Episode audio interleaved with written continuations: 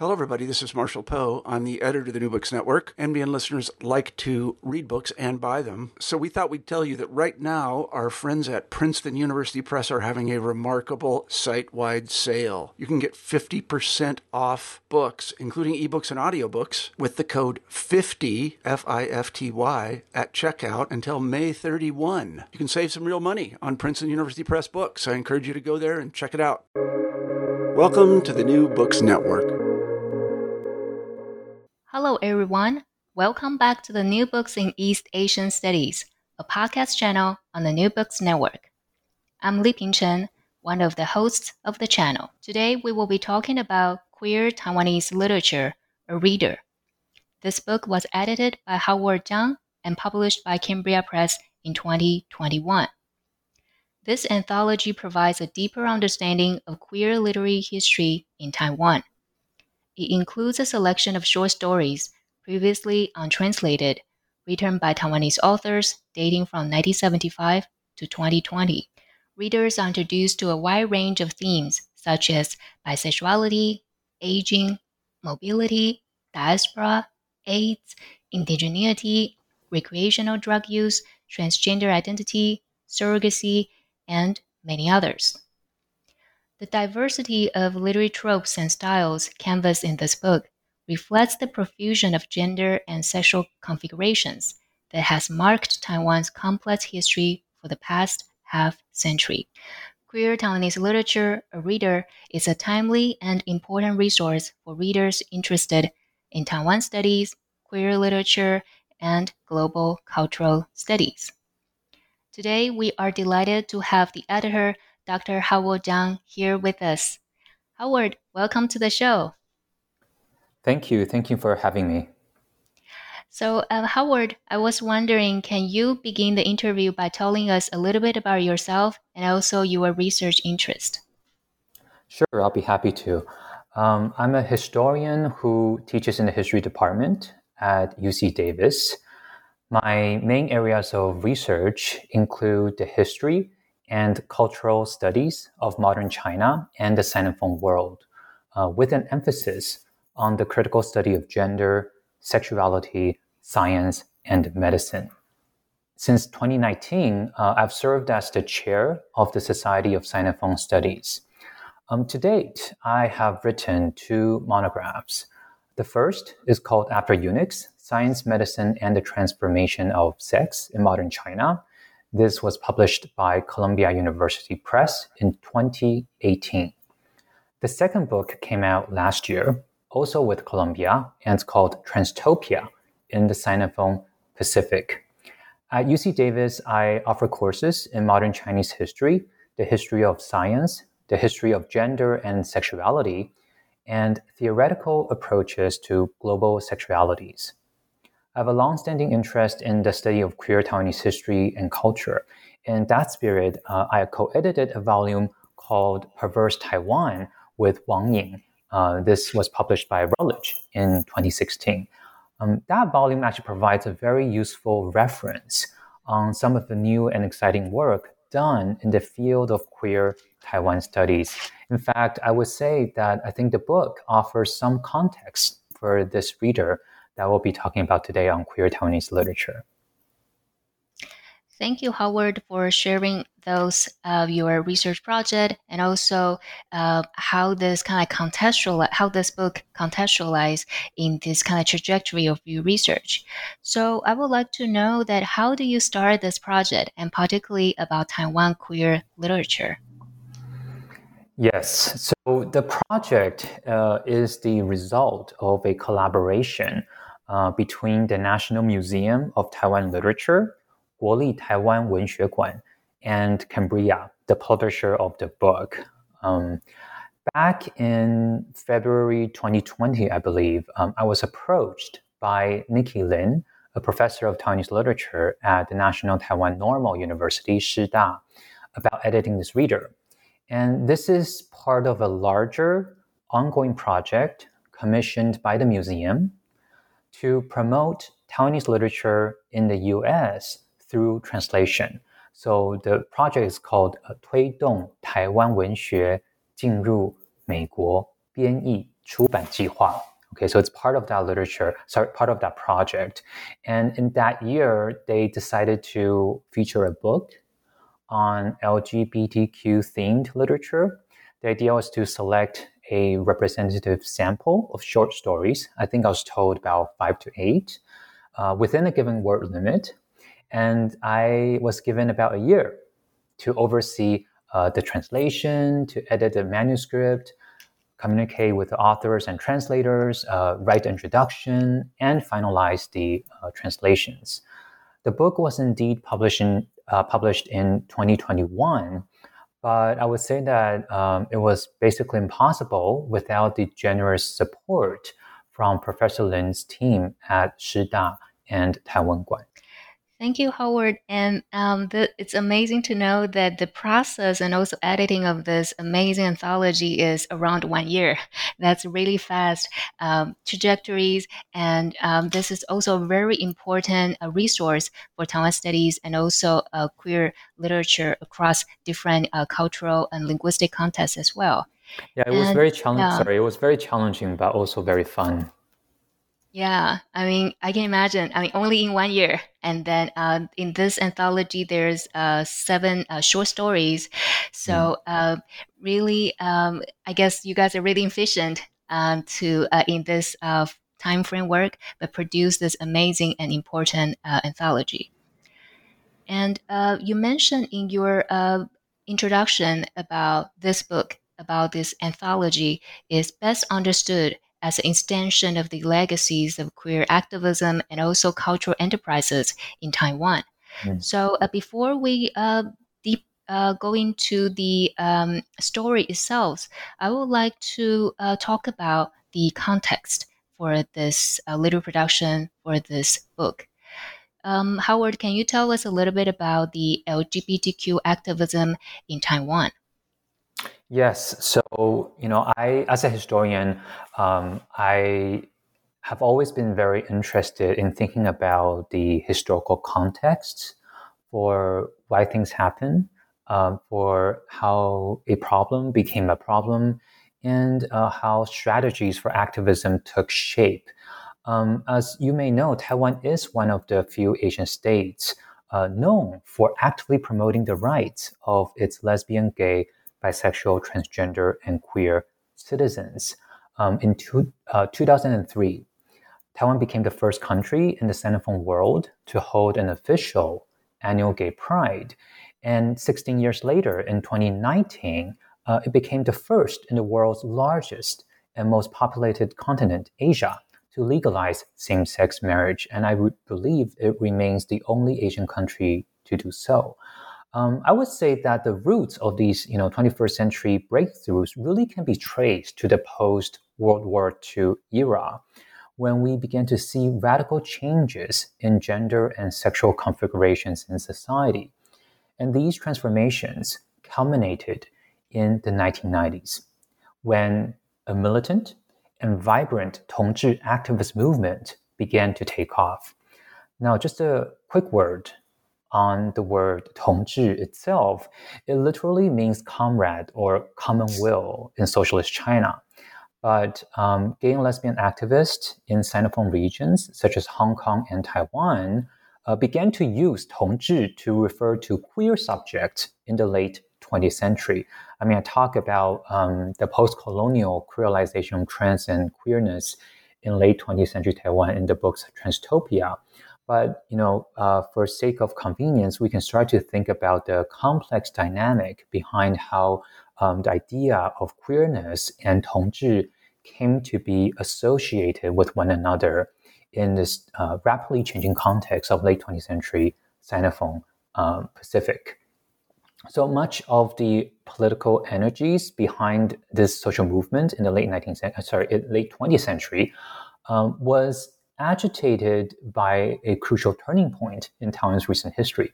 I'm referring to the lifting of martial law in 1987, because this lifting of martial law ended the hegemony of the Nationalist Party on the island, Kuomintang on the island. It also catalyzed the democratization of Taiwanese society in an unprecedented exponential rate. I think we're, li- you know, the legacy of that is something that we're still living with t- today, very much so, especially, you know, we're talking about queer Taiwanese movement. Now, one of the uh, most famous struggles uh, for LGBTQ equality um, occurred in the mid 1990s, specifically in 1995. Um, lesbian and gay groups at that point lobbied against the Taipei City, Taipei City government's plan to subject Xingongyuan New Park to urban replanning. And by the way, the park is a historical cruising site for gay men, so it has special meaning, right? Um, so from December 1995 to June 1996, uh, gay and lesbian groups came to um, organize a front, what was known as the Tongzhi Spatial Action Front.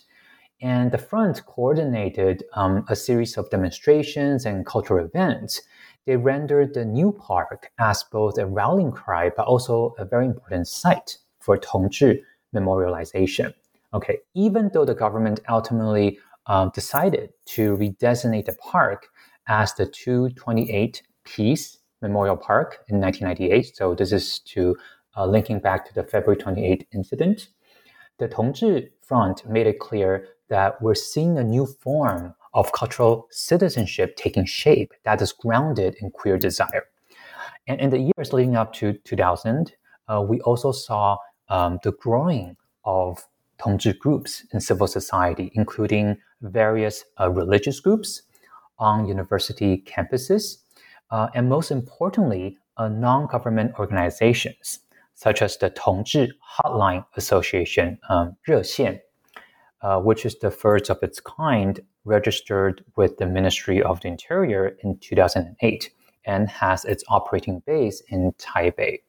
So I would suggest that you know these are some of the historical developments uh, from the late 20th century to early 20th century that establishes the context of Tongzhi uh, activism in Taiwan. Thank you for this uh, um, very clear, a very important overview of the LGBTQ activism in Taiwan. Especially, you highlighted uh, Taiwan as the uh, pioneer to promote, but also recognize the LGBTQ group and also their rights as well. And then you mentioned different uh, and also very important historical mark, the end of martial law, and also from the 1990s, these uh, uh, cooperation and also the emerging voices from the campus and also from civilian organizations and later on become social activism. So, um, with that background uh, in the social cultural aspect, now let's move on to the cultural production and also literary writings. So, uh, what is the uh, Taiwan's queer cultural production and literature look like? Yeah, I mean, so I think um, given what I had just said about right the historical context for queer activism, um, you know, in moving on to talk about literature and cultural production too, I, I think I mean I want to make the quick point that I think they are interrelated, right? It's it basically it doesn't make sense to think about. Uh, well, what I was saying is that it doesn't make sense to think about queer activism. Uh, sorry, think about Taiwan history without queer activism. And similarly here, I think uh, the point I'm trying to make is that it doesn't really make a lot of sense to think about queer literature without queer activism and vice versa. So um, in addition to social activism, uh, the 1990s really witnessed the flowering of queer cultural and literary production. Um, there's some examples here that I can point to. In 1994, uh, students at the National Taiwan University formed Taiwan's first ever lesbian society, uh, the Lambda Society. And um, in this context, uh, academic queer theory, remember, academic queer theory kind of, um, uh, in a very um, loose way, it kind of originated from Western academia in the late 1980s, especially in North America, late 1980s and early 1990s. So, very quickly, it spread to Taiwan, and queer theory suddenly became a very hot subject across uh, college campuses. Um, we also have uh, the first edition of the earliest queer magazines, uh, such as G and L, and Together. They were released in 1996 and 1998, respectively.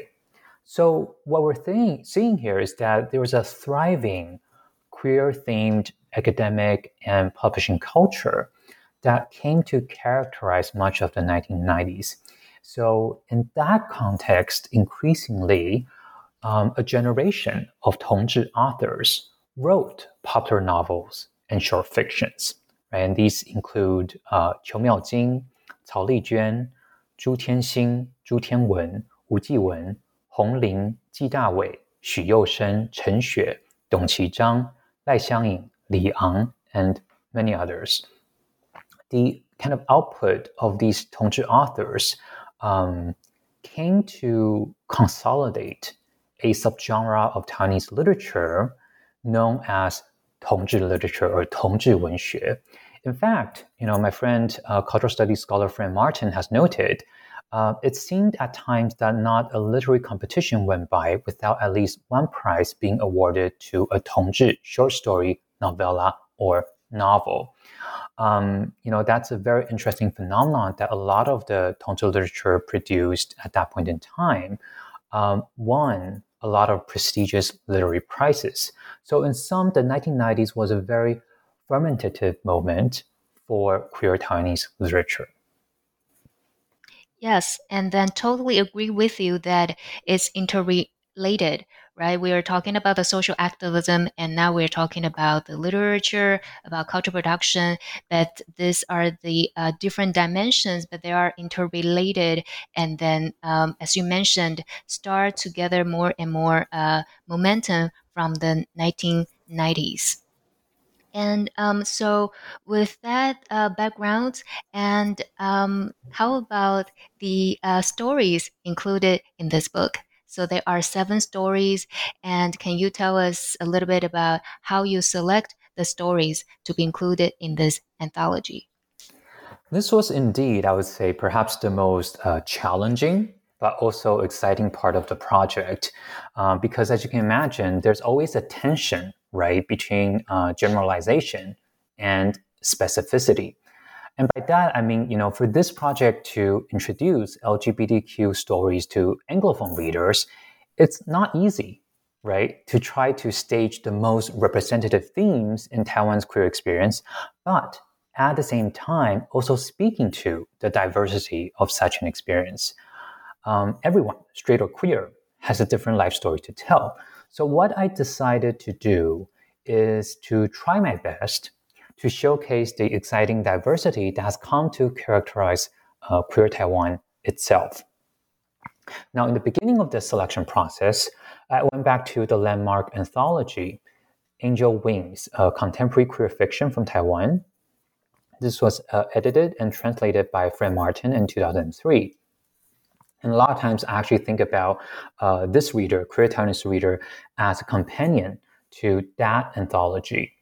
Uh, that collection actually included 10 stories uh, written in the 1990s by those whom we may consider today as you know trailblazers of queer fictional writing. So, in thinking about how to enrich English translation, translations of uh, queer Taiwanese fiction, I spoke to a few eminent colleagues, including Fran, but also Ari Heinrich, uh, Ji Dawei, and Sang Zilan, just to get some recommendations from them and get a sense of what they think um, the state of Taiwanese literature is like today. And in the end, I picked stories that I think reflect both generational and topical depth, right? So not only do the seven stories uh, we collected in the book span five decades from 1975 to 2020, but they also deal with various dimensions of sexual experience. You know, these dimensions bear a relationship to the category of gay and lesbian or 同志 in neither a very protein nor an exclusive way, right? So we're really thinking about how complicated and diverse queer experiences are. And that when we start to stretch our chronology from the 1970s to 2020, we're seeing how they actually overlap but also um, diverge in important ways. So, in this sense, the diversity of the themes uh, represented in the book highlight how erotica desire intersects with other forms of cultural transgression. So, for example, readers uh, will encounter the themes of bisexuality, asexuality, aging, uh, HIV/AIDS, the question of indigeneity, recreational drug use, transgenderism, queer friendship, kinship, and assisted reproductive technology. So there's a wide variety of uh, themes uh, represented in the short stories collected in the book. Uh, since we're on this topic, I'll just add a footnote here to say very quickly that there was one story um, called Zhang Wei by Gu Zhaosen that I had to let go uh, simply because we couldn't secure the necessary copyrights for translating and republishing that piece. Gu actually passed away in 1995 at the young age of 41, and Zhang Wei was hugely popular in the 1980s and 1990s. Uh, it's about a gay man pursuing his American dream and you know try to live like a homonormative gay man in the U.S. So I thought that has a really strong diasporic um, you know connection that I was hoping to feature in this book, but in the end we didn't we we, we weren't able to include it. Thank you, Howard, for sharing. And I hope maybe these stories could be included in other anthology or maybe the uh, other efforts uh, for the uh, Taiwan uh, queer uh, literature. And I particularly appreciate you highlighted this uh, the focus on diversity and also the intersection, uh, the diversity for generation and also uh, for the different uh, experiences, but how these experiences intersect with other life dimensions. So I think this is a very important um, um, dimension for us to see, and especially represented by the stories uh, provided in this anthology. So uh, now we're talking about diversity, and um, I guess this uh, will uh, lead us to actually look closely to the stories itself. And then, um, so uh, thinking about the diversity and also thinking about uh, intersection, intersectionality. And I was wondering, can you uh, tell us more about the story Muakai and especially how the story and also the indigenous experience and also other dimension in that short story? Yes, so um, I would say that Muakai by uh, Dade Lafan Yibao uh, is an exceptional story collected in the book. I was very happy to be able to include that. Um, by the way, it was translated by uh, Kyle Shernuk, who's a lecturer of Chinese studies at Queen Mary University of London. Um, and he actually has written about Yibao in his PhD dissertation. So he was kind of the perfect uh, translator for that story.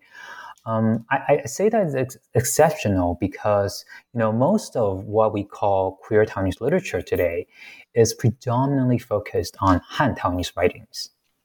But in contrast, the story Muakai actually provides, I think, a rare perspective from the indigenous experience.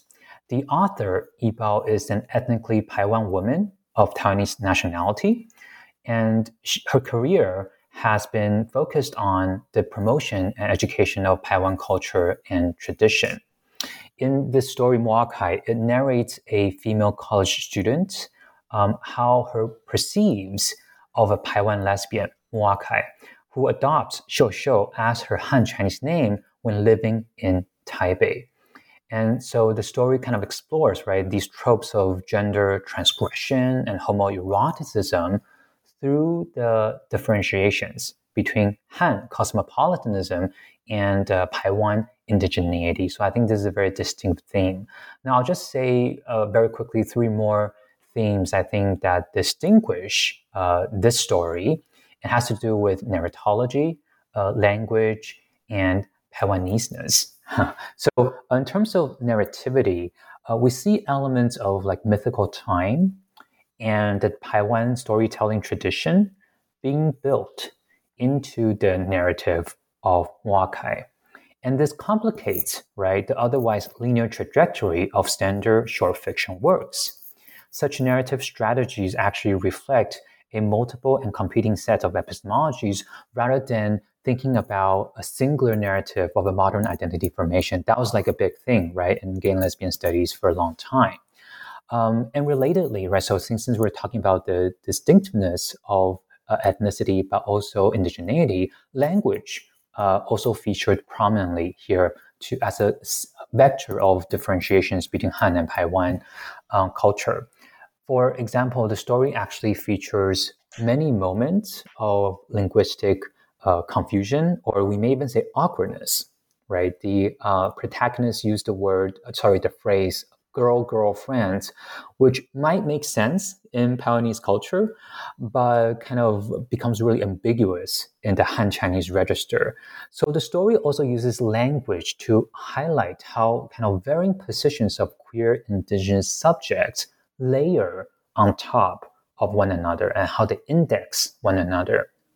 So this leads nicely to the last point is about Taiwanese-ness, um, because in the conclusion of the story, it has Muakai telling the protagonist, narrator, that her name is actually taken from the mythical figure, Muakai, who she thinks has always loved women, had this women same-sex loving desire.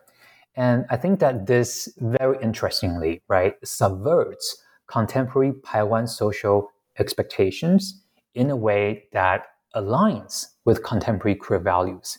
Again, this just offers another kind of vector of how um, the Han and Paiwan distinction gets complicated or uh, how we can queer these uh, distinctions. Yeah, this is for sure a very fascinating story. And then, especially as you highlighted, uh, this is uh, one of the uh, great story that highlights indigenous experience and also this kind of encounter with language and also encounter with the other, the different ethnic communities and other different uh, dimensions. So, with these stories, and then now we are moving on to the second story, I would like to highlight a story that actually Howard, you yourself co translated. This is a story called Violet. So, Howard, can you tell us more about the short story? Absolutely. So, um, the Mandarin Chinese characters is Zihua uh, for Violet, and I decided to translate into Violet um, for a host of reasons. But I thought that you know I could have added the word uh, flower in the translation, sorry, in the title, but I decided Violet was the most elegant, uh, simplest way of uh, doing going about it. And Zihua is written uh, by Xu Yucheng, which is another you know exceptional writer, um, and another important story collected in this reader. Um, you know, Zihua is actually taken from Xu Yucheng's uh, short story collection with the same title, also called Violet.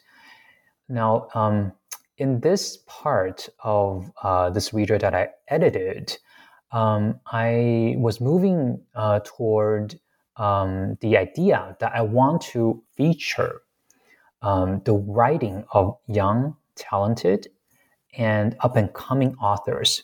So, in addition to uh, Xu Yucheng, the other author whose work is also featured in the book is Lin Youxuan. Um, both of their work I think, diversifies the meaning of 同志. And as such, I think it can be viewed as a response to two things, right? It's a, res- it's a reaction to one, um, the golden decade of queer literary production at the close of 20th century that we discussed earlier. But I think more importantly, two, it's a reaction to what was then considered as kind of like the most representative themes and tenets of 同志 experience. Both Xu Yucheng and Lin Youxuan seek to address the subjectivities of individuals who have been kind of hidden from the mainstream queer representations. I'm referring specifically to recreational drug users and transgender people. I think, you know, incorporating these topics into 同志 literature uh, might seem at first kind of like a nominal gesture of inclusion, but in fact, uh, the bringing out of these figures from the shadow of the Tongzhi movement, I believe, suggests a more fundamental politics of redistribution, right? Because not only does it show that we're seeing new kinds of legible desire and how they get interlaced with Tongzhi uh, subjecthood, but their attention to drugs and transness also continues to pose challenging questions about fictional depiction, right? So, what is the form and legitimacy that a fictional depiction can take? And this is especially important and especially urgent question in light of the ongoing real life struggles on the ground.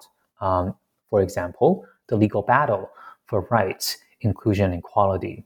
So, in this sense, I would say that you know both stories, Zihua and Niu Ming, they imagine a universe in which alternative modes of belonging are not stigmatized but uh, respected.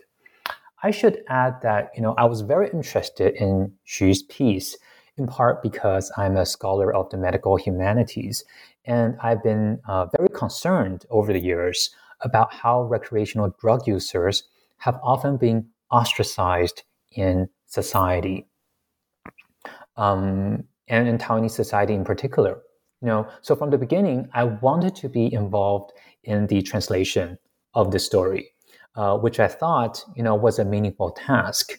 Um, but midway through the translation process, I became uh, preoccupied with overseeing the entire translation project. As you said, we only have one year to contact the authors and translators, translators, and uh, make sure that everything goes smoothly. So midway through, I just uh, couldn't be uh, diverted from the larger editorial responsibility.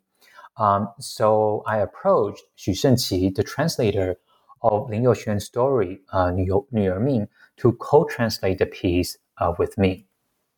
So that's how you know I became well. That's how this piece became co-translator rather than just translated by myself alone. i have always been very interested in the topic. It was actually quite difficult. I would say perhaps I consider most one of the more uh, challenging pieces to translate from this collection, um, just because you know the um, the narrative and the text is often very very abstract. You know, in Violet, the tone of the narrative is very uh, meditative um, and philosophical. It was often very difficult to tell, you know, if the protagonist is describing what was going on in real life or his uh, fantastical journey under the influence of substance. Um, so, you know, because you're dealing with that um, ambiguous demarcation, um, how you enter the narrative or what you get out of it, I think it does make a larger philosophical statement about the state of things. So this whole notion of entrance, actually, if you read the uh, story closely, it anchors both the introduction but also the exit of the story. Because this idea of the entrance, uh, I think it issues a philosophical commentary on the changing dynamics of Taiwanese society, right? So, gay or straight, the narrative seems to suggest that we must not be too complacent about our um, seemingly successful uh, achievement, uh, including, you know, specifically in the context of our discussion here, um, some of the well-known, hard-won accomplishments of the queer movement.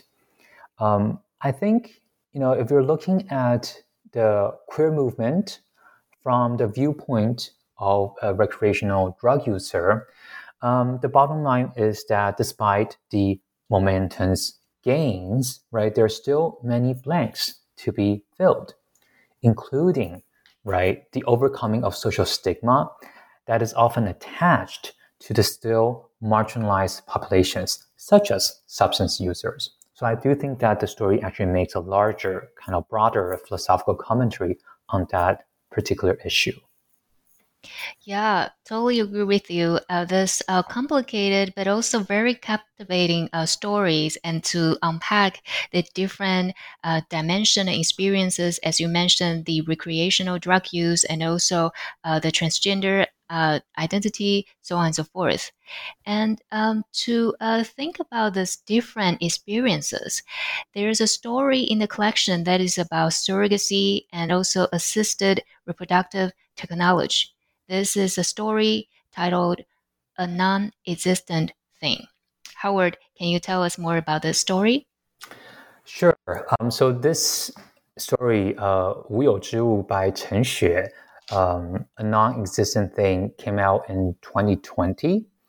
And um, I included this short story in the book um, to showcase uh, Chen Xue's ongoing engagement with the changing landscape of queer life in Taiwan. You know, as you may know, Chen rose to fame in that golden decade of Tongzhi Wenxue that we discussed in the beginning of this interview. Um, and she remains a very well known queer author in Taiwan. The story um, particularly addresses um, the issue of lesbian surrogacy, uh, assisted uh, reproductive technology, and by extension, um, excuse me, the new meanings of family and kinship that are taking shape in post-millennial uh, society. You know, it's about a group of lesbian friends uh, finding ways to um, to have kids uh, and uh, talking about the various kind of material, but also emotional um, uh, obstacles but also ways of uh, resolving those obstacles uh, through their journey. And so it's also, I think, uh, important commentary on uh, queer friendship, lesbian friendship.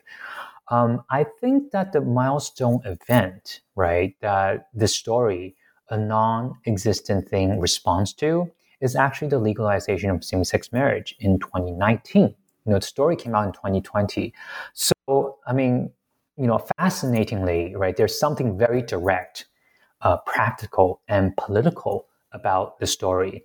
I would say that in this sense, um, Chen Xue's A Non-Existent Thing uh, neatly follows a genealogy of Tongzhi literature in which queer writing and civic duty are closely linked. We have seen that, you know, over and over again um, in the history of Taiwan's queer cultural production, and this is kind of uh, another instance of that. Um, and also, I, I, I, you know, in editing this reader, um, I wanted to feature the work of some of the uh, you know, most well-known uh, queer authors in Taiwan, including uh, Chen Xue, but also Ji Dawei as well, right? Um, and this was a very um, coincidental piece, but also I thought a very timely piece that would allow us to, you know, this is the last piece, by the way, in the uh, reader that will allow us to kind of close the book um, with you know delivering a message about why queer writing and queer cultural production always has a certain sense of contemporary salience and that political path uh, always allows for a certain kind of creative moments of encounter. In the story you know the lesbian friends they talk about creative ways of going about any kind of other kind of obstacles. So i thought this was a very timely place uh, timely piece with which uh, we can use to close this anthology. Yeah, this is uh, the uh, last stories in the anthology, and as you mentioned, this kind of recon- conceptualization for the family and or what kinship means, and also the response to what happened after legalization of the same-sex marriage uh, in Taiwan. And um, so we introduced uh, three uh, fascinating uh, stories. And um, so, uh, Howard, before we wrap up, do you uh, have any um, final notes or anything you would like to add about the stories or any things you like to let our listeners uh, know? Um, yeah, sure. Just a quick note to say that I think um, you know some of the other stories that we haven't had a chance to talk about. I think um, they some of them actually really classic, um, I was very happy that we were able to translate, for example, Liang's uh, Late Spring or Cao Lijuan's uh, On Her Gray Hair, etc., and Ji Dawei's Howl, um, because they have been such classics in the field of queer literature, but haven't had a chance to be translated into English before. So it was really um, a great pleasure and opportunity to translate those stories.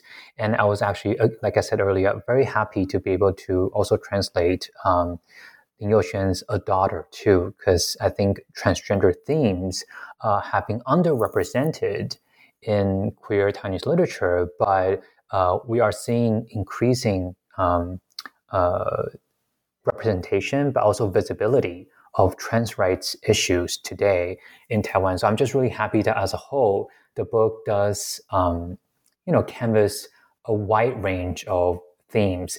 And taken together, I would say that you know the stories that we discussed, uh, but also stories we didn't discuss, collected in this reader.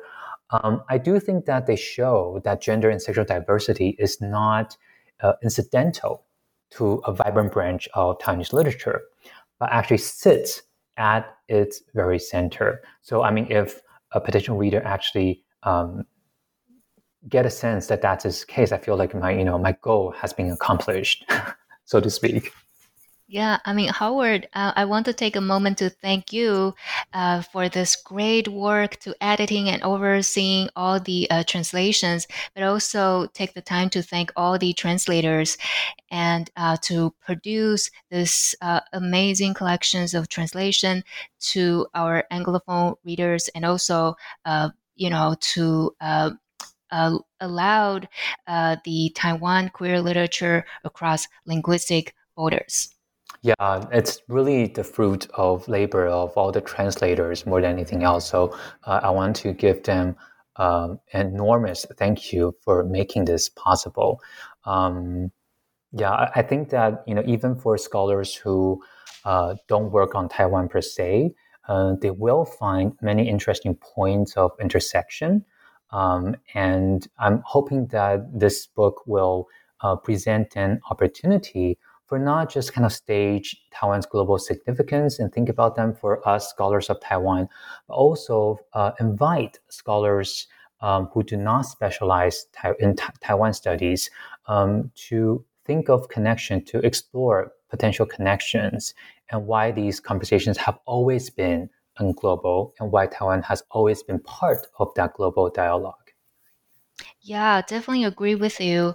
And to think about uh, Taiwan itself, but also Taiwan in network, right? So thinking about the intersectionality in terms of the different themes and different contexts, and thinking about you know this book and also the queer Taiwanese literature can be uh, um, useful and can be uh, related in other research contexts.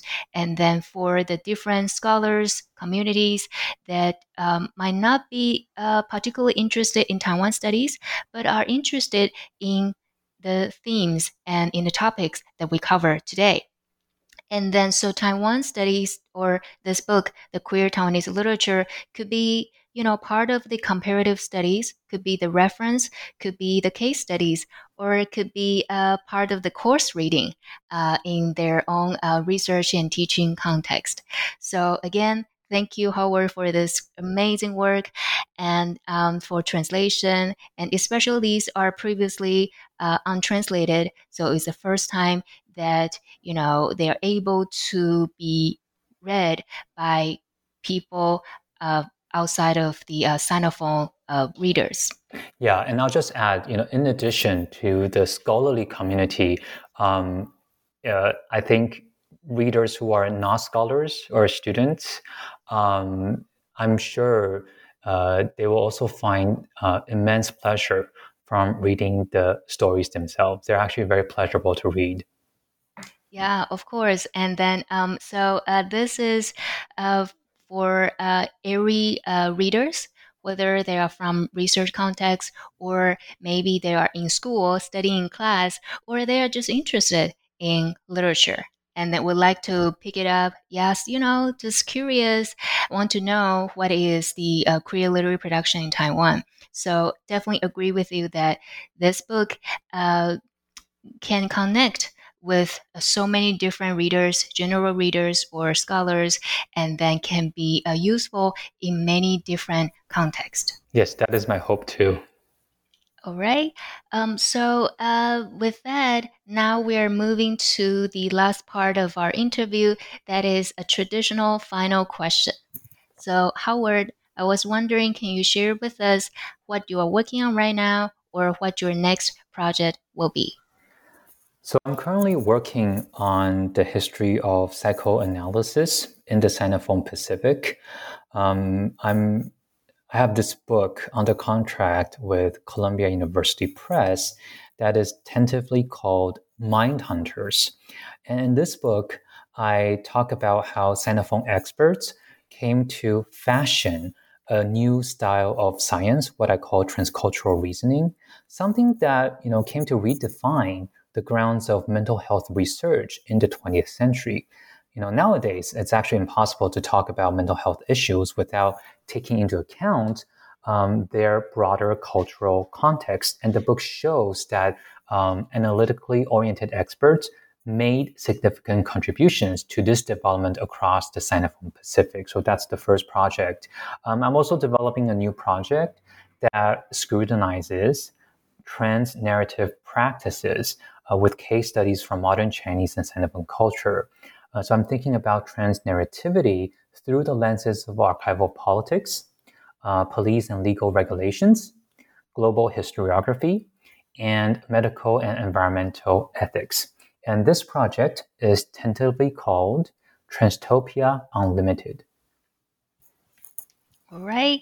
So that sounds amazing project, and then uh, also very exciting about you know you're continuing this uh, trajectory of research, but uh, connecting to different contexts and also designable context, and also various different themes and topics.